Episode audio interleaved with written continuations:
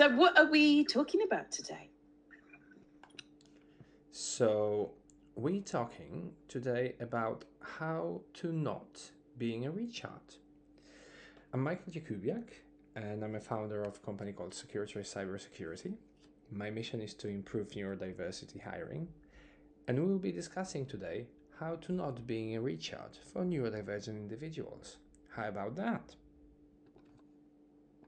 How to not be a what? A Richard. How to not be a Richard? What in life, or at work, or in? It, are you talking about how you you can look after your employees better? What aspect of not being a Richard should we focus on? There are so many. We should talk about how to not being a Richard in the workplace, but also outside. Think about a couple of examples, because you know, at the end of the day, not everyone will be a Richard, or not everyone is a Richard all the time. But how to not be a Richard for neurodivergent individuals in general, if you can think about a couple of examples. So, yeah, I don't know if you how you. Uh, this is your podcast, man. You t- you you guide me. I'm, you know, it is, it is, it is my podcast, but it's also my first recorded podcast as well. So you're, is so it? you're Oh, aware of. actually, am I your first guest? Yes. Oh you- my goodness, that is such a privilege. Well, thank you for inviting me. Um, and you're going to love podcasting. You, you'll you'll find it a really great way to get to know people um, and to just discover more stories. So, right, I'll start. So, my name's Ngozi Weller, and I run Aurora Wellness. Well, okay, let me let me scratch that because we dropped the wellness recently, and I'll tell you why. It's got more to do with the Richard conspiracy theory, but um, so sure it's conspiracy. well, it's true.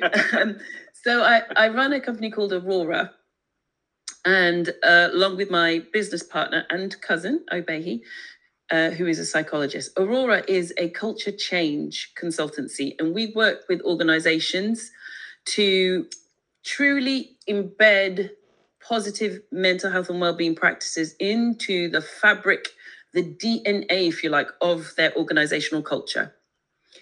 Mhm. And really, we've been running for five years, and it it's always surprises me how few companies understand what is involved to to create the kind of environment that we'd all like to work in, which is one which accepts all of us, regardless of our gender, race, sexual orientation, neurodiversity or lack of, whatever it is, and allows us to flourish, actually, um, and to do our best work. And that's really what I mean by the don't be a Richard thing. And the reason we dropped the reason we dropped the the wellness from our name, so we were trading as Aurora Wellness. The reason we dropped wellness is because too many people thought that if they brought us in and we did a couple of talks, a couple of nice workshops or webinars, that tick, they've they've got mental well-being sorted. And what Mm. what more is there? We've got an EAP. We've got flexible working hours. We've got everything you need, and we even gave them training. So we've done it, right? And I I I, I realized that actually what they need to understand is it's about creating a culture of wellness, a culture Mhm. that doesn't make your people sicker, and that supports the ones who are already unwell to get well. And the reason for that is because you, at the end of the day, are running a business, a business that relies on human resource. And humans need to feel good in order to do well. That's simply it. We call it the feel better, do better philosophy because Mm. you cannot work at your optimum unless you're feeling well. So you have to make sure that you've created environment that allows them to feel well or to seek help quickly if they don't. Um, and yeah, uh, it's not just about the training you offer. It's not just about having a phone number for an EAP service that you've never tried. It's about how do your line managers, it's true though, how do your line managers treat their employees? How much mm-hmm. pressure mm-hmm. are you putting on your employees to meet impossible deadlines and targets? How sympathetic are you to employees who have neurodiverse or other specialist need? It's about how you act. Or in other words, don't be a Richard.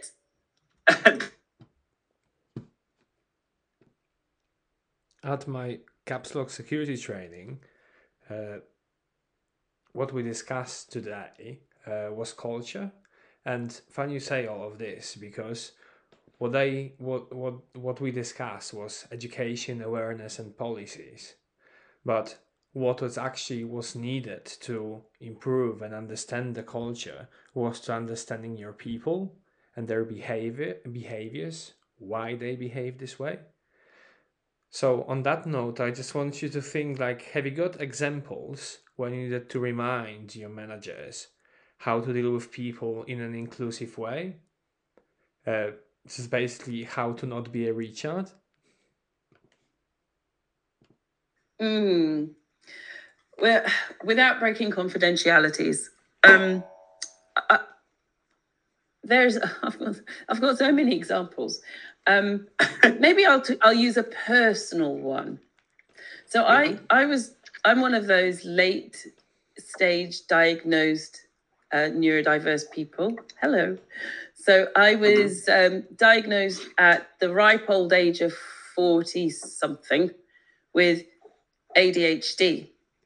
Um, and I was told, yeah, you're very ADHD, which is maybe not the most professional thing, but it was, uh, I'm in the 87th percentile or something, but I, I, I really have a lot of um, both attention deficit and hyper hyperactivity um, challenges, right?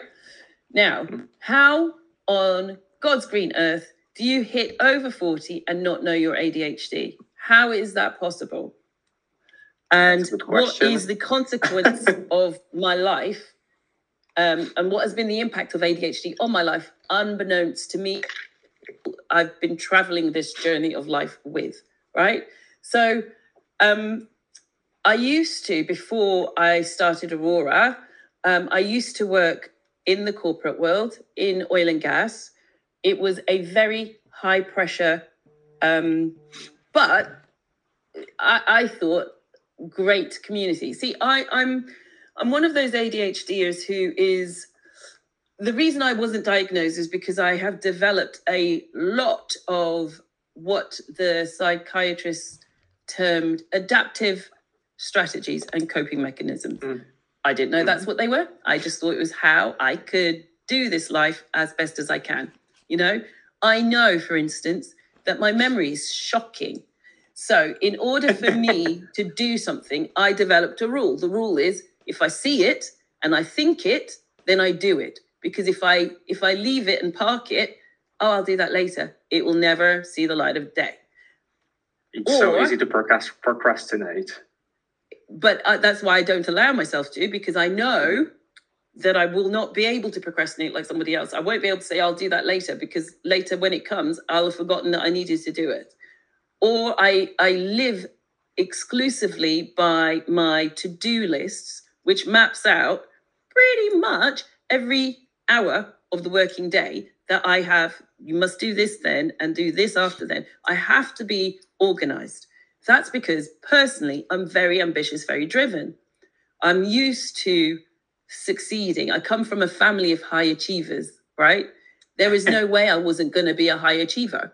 So when I was failing, um, or even not failing, man, failing to me was I got two B's and a C as a prediction for my A levels, and I had wanted to get at least two A's and a B.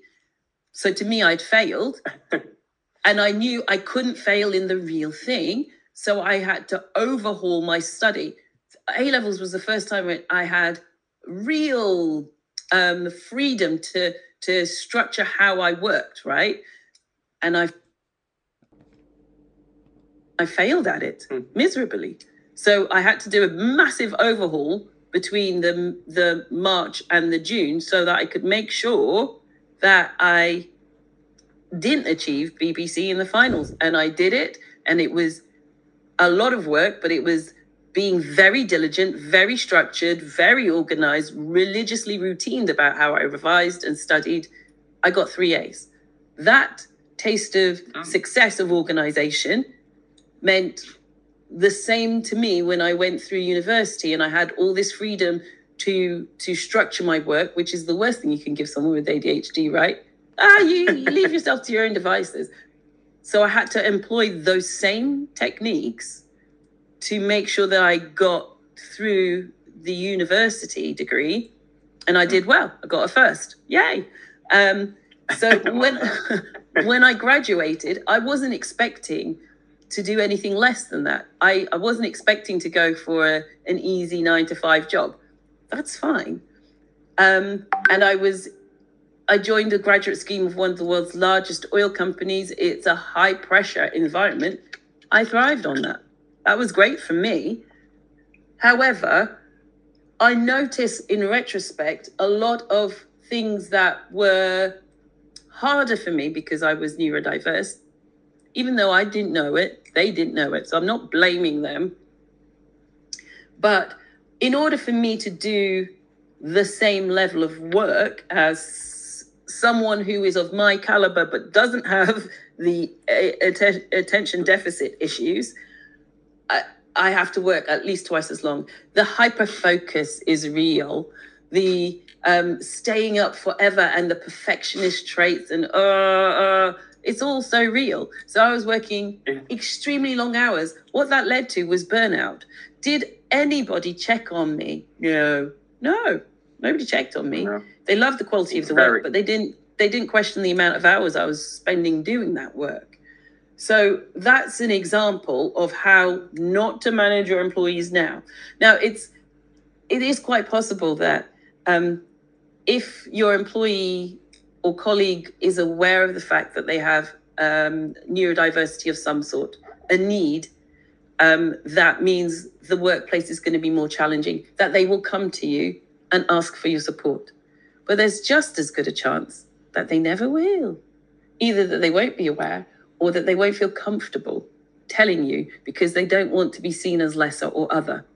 So it's the same thing as if me, when I was struggling with anxiety and depression caused by work in the workplace, I didn't want to tell anybody. I didn't want to be judged.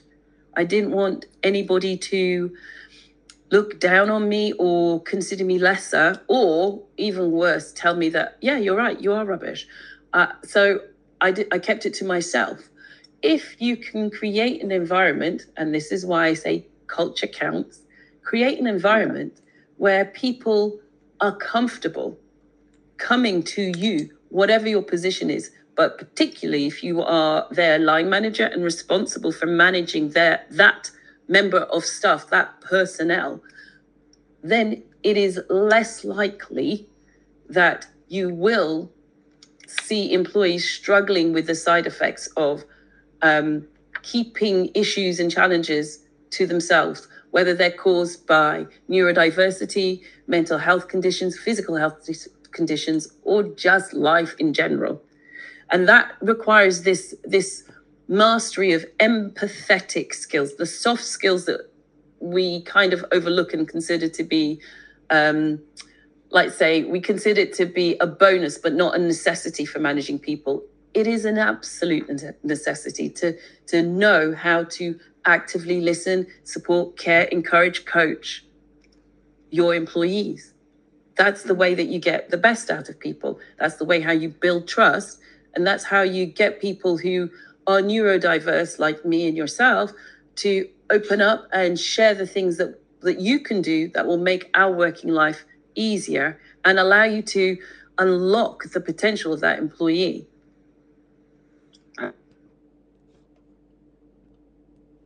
This actually reminds me about how we met. How we met uh, during the Tech Week in Manchester at the DTX event. Uh, you were at one of the panel uh, discussing diversity, and I remember there was a lady uh, which raised a question about rebuilding the trust. So she was neurodiversity. She disclosed it to the, to her uh, employer to request certain adjustment, and was she was completely disregarded. Employer didn't believe her, uh, and when she changed the job, she decided not to tell her future employer, and str- and, and struggle because of the broken trust. Uh, in with her with with her previous previous uh, previous company. It also reminds me uh, my situation when we're talking about recharge at work. Um, my personal example, uh, I think it will also be worth to mention when I was suffering anxiety, depression, and disclosing then it was used against me. Uh, when I was uh, requesting further promotions. And I think it's worth to mention as well that uh, even though I didn't know at that time I, I was ADHD, uh, I knew certain ways which works for me and the way how I work, how I cooperate.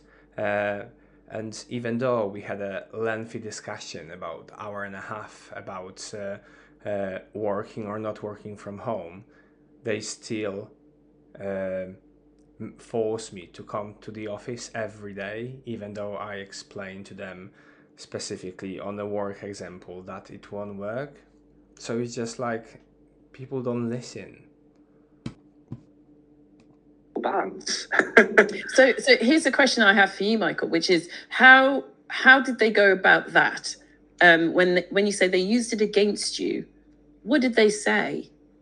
What, what did they do specifically? So we had, as I mentioned, probably about hour and a half discussion, uh, and uh, they wanted to put me on a.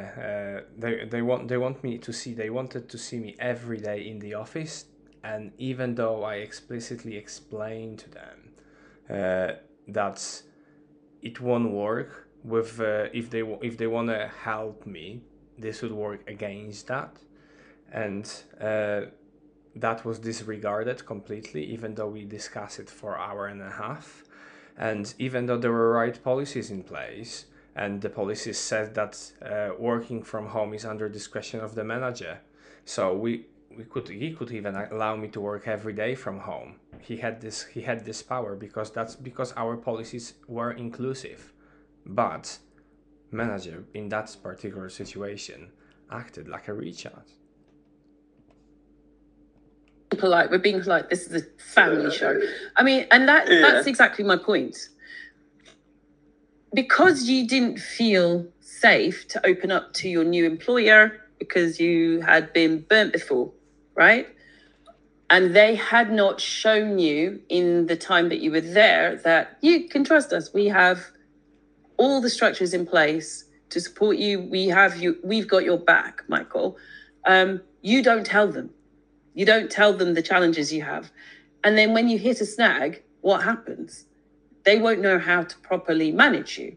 So it it seems like a small thing, like don't be a Richard, but it's it's critical because it really prov- it th- this thing about trust and reward um or trust and loyalty is the right word really uh, is what is the difference between an average employee and an employee who excels. Uh, an employee who punches in and punches out and one who will go over and be over and above to meet business objectives. And we all want the latter but we've got to treat them in a way that allows that to come out and what do and it's not, to me it's really straightforward. I don't i know um that neurodiverse people actually tend to be highly empathic but but i still think it's obvious for everybody. Um that You think- if yeah, well, you want know what's that, mm-hmm, what? What I wanted to that about this is this bit related to empathy. That you're right, we think that everyone's empathetic, but it's actually not true. It's it's a neurodiversity trait, and and that's a kind of a you know extra ability we've got, which we forget that not everyone's got this ability. It's like uh, it's like with camouflaging, you know. We we use camouflaging to adjust to our surroundings because we don't want to stand out too much. I think so. Um, and we, we, you just need to, to put yourself in someone else's shoes and say, if, if, if I want this employee to deliver the best, then I have to make them feel valued, respected, heard, and you were completely disregarded. And even if, as HR, I'm saying there is um, a policy that all employees work from the office five days a week, regardless then I need to be thinking, why? Why does that policy exist? And why can we not work with individuals who need it to have exceptions? Okay, hmm. Michael, we do need to see you a couple of times a week in the office so that X, Y, and Z. But the rest of the days, yeah, you can work flexibly. Why is that not a possibility? That's a good question. And you know what was there in the terms was in the con was that is always down to the discretionary of the man. It was never. The managers always decide how many days the employer should be in the office. So I then decided to challenge my manager and uh, uh, ask him, why do you want me five days in the office? And trust me, he didn't give me the answer, which was rational he was basically basically a Richard in this particular scenario. So what is worth to add to what you said is that actively listening, that's what we need from our managers, from our leaders. And we need to remember in the same time that not everyone knows is neurodiverse uh, same like you and me, we discover like why I was well over 30. You said oh, you were over 40 when we discover you're neurodiverse. And employers needs to remember that. But still, we know each know ourselves you know. When you cooperate with yourself when you're ADHD you create your coping mechanisms. You know how you work. That's why I knew I won't be working in this particular scenario well, forcing forced to be in the office. Because to the extent, you know, I knew what to do to get the best out of me, and that's what I try to pass as a message. You know, we we need to do things to get the best out of us, regardless we are neurodiverse or neurotypical. And it's what's difficult about it is the fact that we are in an environment dominated by the uh, straight neurotypical man and and that's a framework of of environment we're living in so we need to do something about it we need to create some cultural shift to put in regards neurodivergent individuals as well to this equation uh, no it's easy to say that uh, especially when we're living in the world that 80% of the population is like this uh, but the start needs to start somewhere. 80% of society in this country, I might stress. But, yes. Uh, uh, and uh, uh, I don't even think it's that much because there's quite a large working female population. But still, I agree. Europe. most of the, most of the world is neurotypical. We'll all, that will probably be the case for generations to come. I, it's not a problem. But here's the thing 15 years ago, 20 years ago, we did not have the technology that we have today. So it wouldn't even have been possible for you to work from home. Fine. But we have the technology now. We've got driverless cars. So why can we not employ the technology which proved to be successful during the pandemic to afford those who need extra care, extra attention, the support they need so that their natural genius can shine. And I don't see why that's a challenge. But this whole don't be a Richard thing is kind of two way. I'll be honest.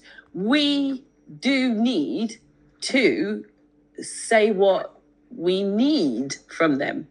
and I, and sometimes that can be challenging because of um, a neurotyp- neurodiverse people struggle um, at times with communicating with certain people particularly people they don't trust or understanding how to communicate effectively and therefore tend not to. I, i'm the mother of two autistic children with varying levels of challenge and so i, I, I understand that. How however we need to feel to understand that it's our right to express what we need. And if we don't but we don't offer any reason why we won't comply, it it does become harder for companies to um, to make the adjustments. So it's a two way thing. They need to create an environment where we feel comfortable enough to say, without having to say I'm autistic or I have ADHD, but just to say I find working in the office with so many different people working in an open plan space to be distracting for me, as I have proven over the last X number of months. I work very effectively from home. I'd like to continue doing so.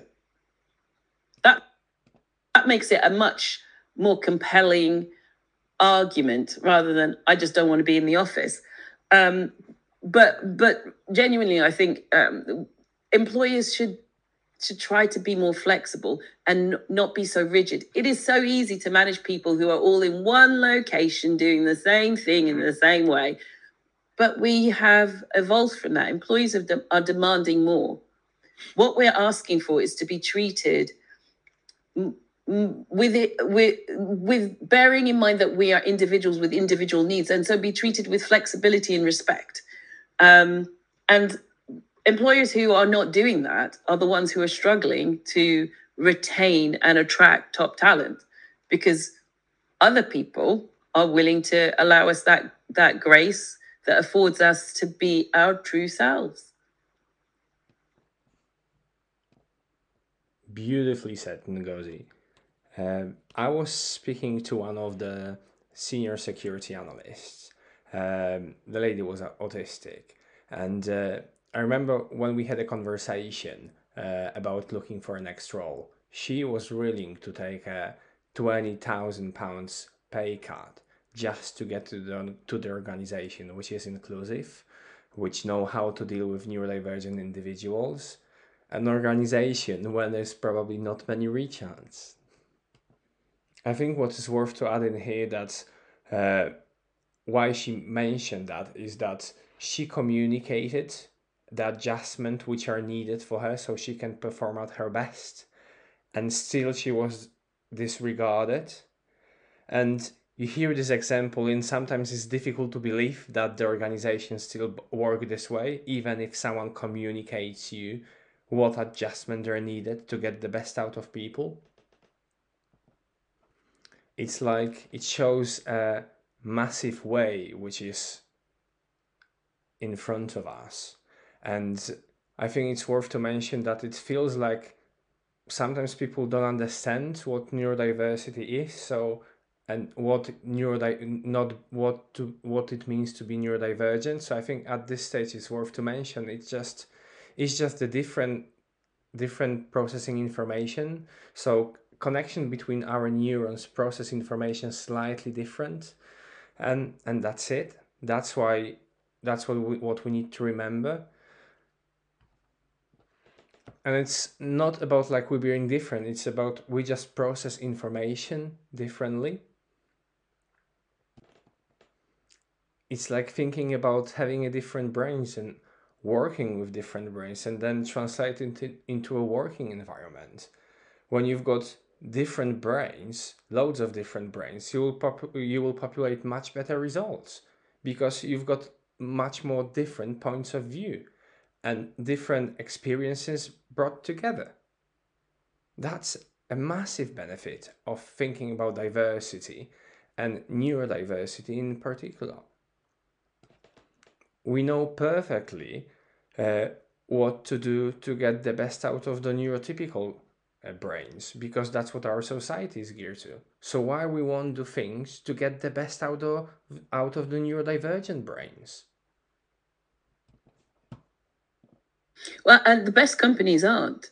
There are some organisations like the BBC is um, doing some amazing work in their Manchester office um, on how even to construct the workplace um, in a more neurodiverse friendly way.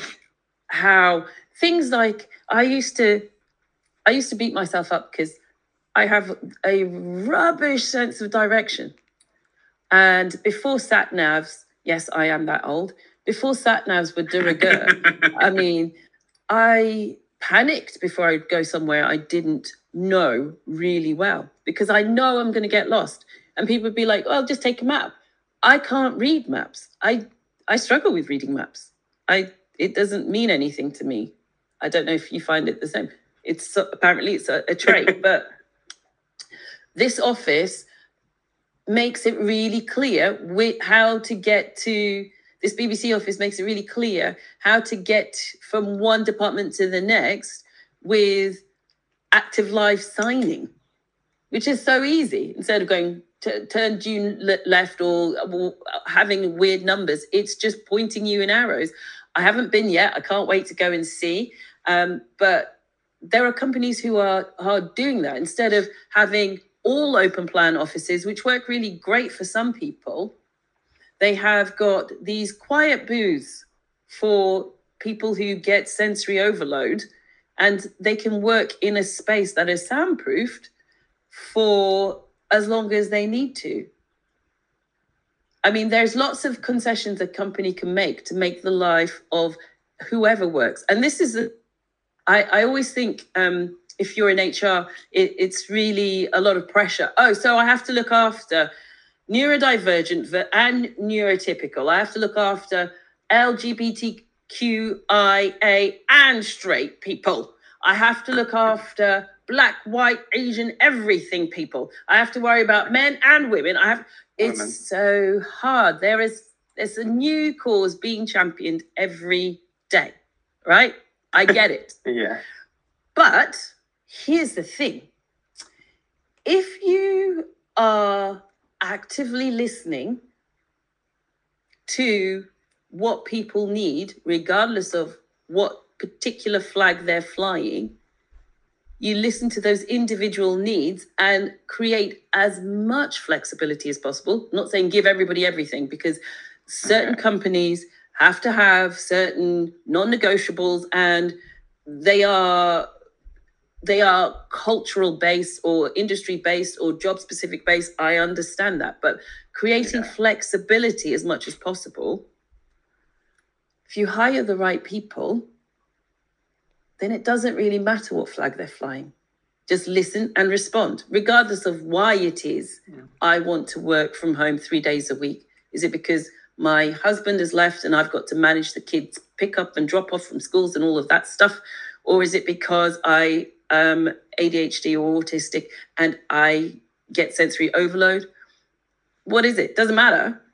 But I should have access to the same ability to do that unless you can tell me why not. And if you say, because actually, most of the work that you do involves your colleagues and there needs to be a certain dynamic and interaction between you guys live. But what we can do is accommodate that. So you work half and half. Fine. That's a compromise. But but the rigidity of the way that the old workplace used to be, the pre-pandemic workplace, has got to go. It's got to die. Because we as a as a as a species we've evolved we've moved on. Technology has moved on to support mm. us. It's time policies procedures and expectations in the workplace also catch up. When you said before about that you're able sometimes to work very long and there was no one to remind you about it and that that is that is something i think about us that very often we will be ambitious we will be dedicated, maybe that's the better word, uh, to produce amazing results. And I think it's a way for employers to understand that if they do things right, they will they will un- unleash an amazing potential which sits in us, it sits in people, uh, just in the matter to find out how to get how to actively listen to people to understand what to do to get the best out of them. Because there is unleashed potential which we are both a great example of producing brilliant results because we're dedicated and focused. With this is also worth to remember that not everyone knows is he's neurodiverse. 50% of uh, people doesn't know don't know they're neurodiverse.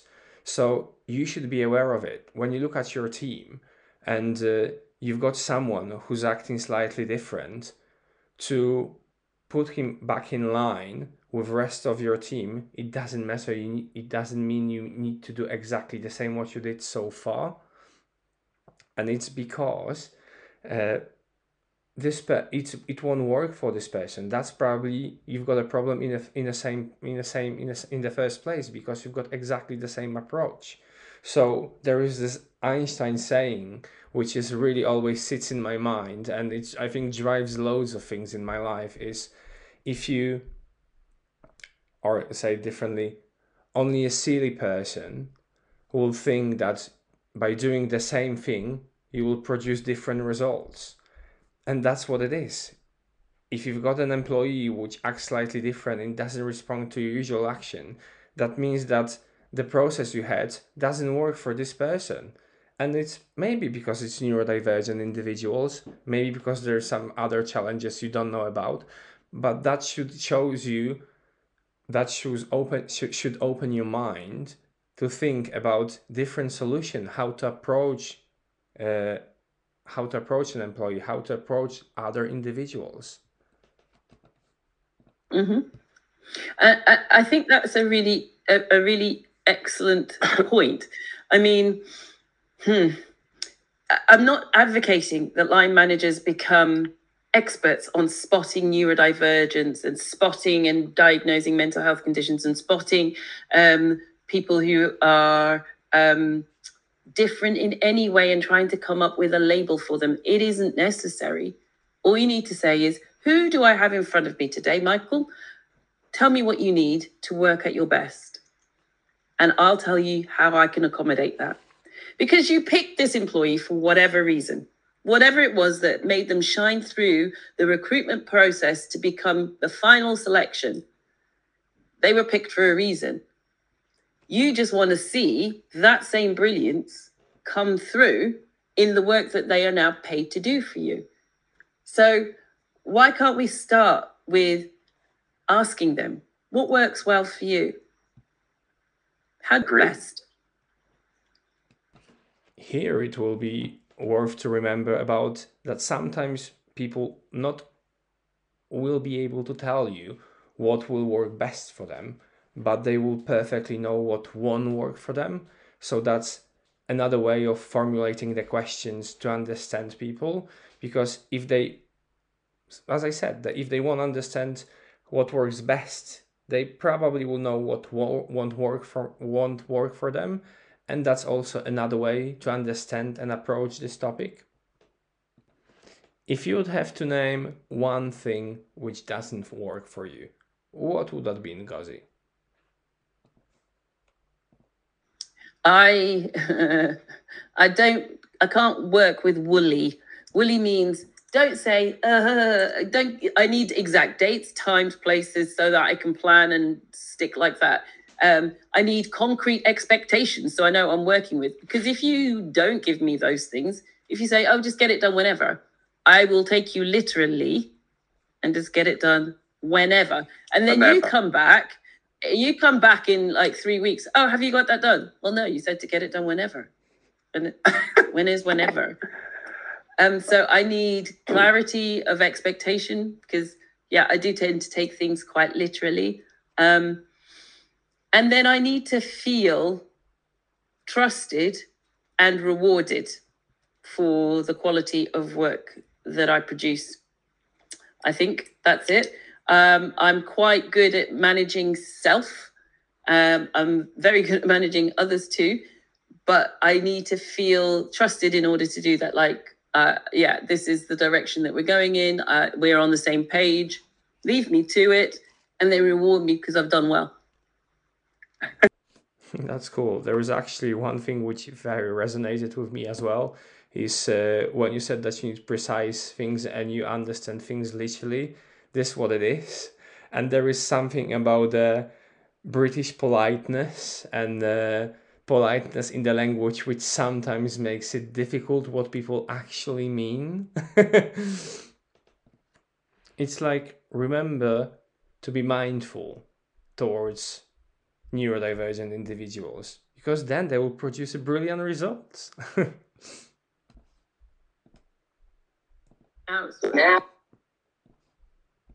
this is something that I've learned over my 44 years on this planet is um, people always used to say, Oh, you're very blunt. Oh, you're very blunt, Ngozi. Very direct. She's very direct. What I've learned is, um, yes, I'm blunt and direct, whether that's because I'm African, because I'm ADHD, a combination of both, or just me. I don't know. I don't care. I don't have time to try and figure out. Well, when Michael said, Hello, how are you? Uh, did he really mean, How am I? Or did he mean, No, just say nothing and say, I'm fine? Or did he mean, was he really? I don't have time for that. I do not have time for that. Um, and that's probably in the new diversion do you know what I mean? I don't I don't have time for that. So what I have learned to do is to be um core no, I won't even say cautiously direct, carefully direct. I have one rule. The rule is you can say it so long as it doesn't hurt or upset anybody. So as long as you I wouldn't find it hurtful, then I can say it. So if I if you say how are you and I like and trust you, expect a proper answer. It's not going to be I'm fine. It's going to be well. To be fair, I'm not sure. Yeah, it's going to be it's going to be direct. And similarly, um, if you ask me uh, my opinion, I'm going to give you the honest truth. Opinion. And I'll deliver it in a way right. that's not hurtful with, and not too blunt. I mean, as I said, my kids are autistic. They can be brutal in their bluntness. brutal. Um, but I know it's not meant with malice. I think, um, but I, I, um, I, maybe have a little more nuance in the way I speak. I did prefer the blue one rather than that looks ugly. You look like a sack of poop. Um, but if you ask my opinion, I'm going to give you the honest answer. And I think if we remove the 100,000 layers of subtext that we've Im- implanted into the English way of speaking and being, then it makes life much simpler. People know where they stand with me. I I think that makes it easier. And 99% of the time, I like people. I really genuinely do. So it's not hard for me to to be direct or be kind and um, and still honest and open. But it also gives permission to do the same with me. And I just find that a much easier way of going through life. So I don't try too hard to follow the societal norms in that regard. I will just, I'm that person who walks up to a stranger on the street and says, I really love that necklace that you're wearing. It brings out the blue in your eyes. And just, I just wanted to say that and then walks off. I, and what's wrong with doing that? But you, you don't know them. And it's it's kindness. Kindness, what it is.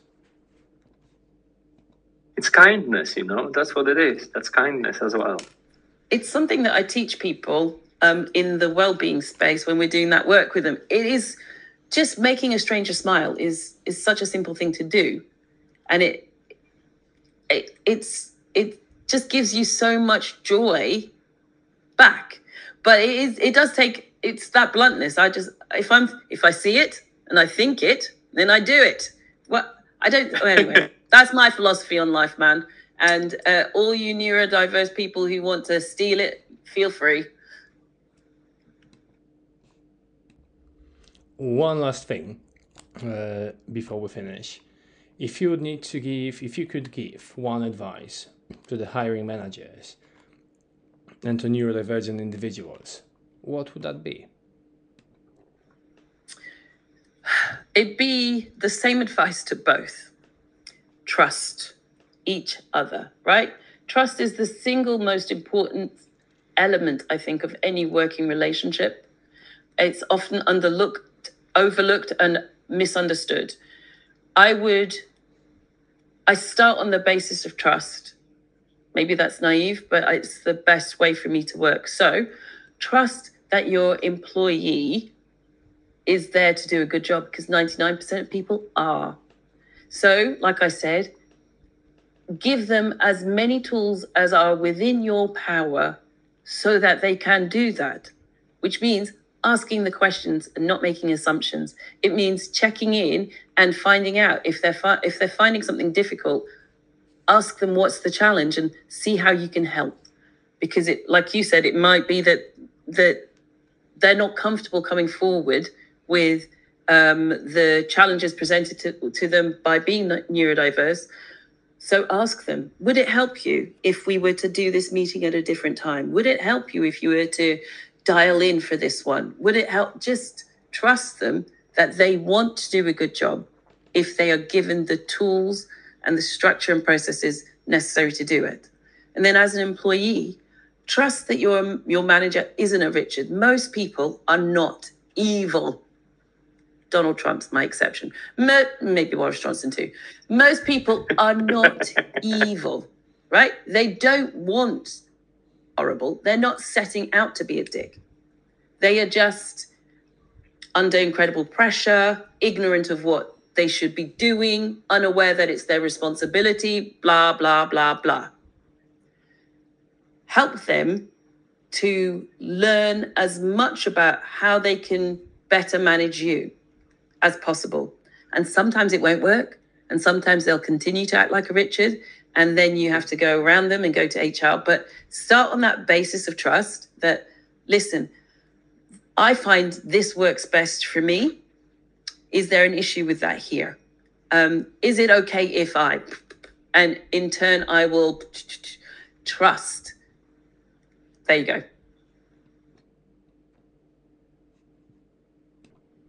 On this note, um, I would like to thank you, Ngozi, for taking the time, for sitting with us today, uh, speaking with me. Uh, it was very nice, refreshing conversation. It was lovely speaking to you, and hopefully speak to you soon. And hope you all enjoy uh, our my first podcast. Thank you very much. Bye bye. And wish you to not meet Richards in your life. Thank you. I really hope that all Richards stay well away from me because I bite. Thanks, Michael.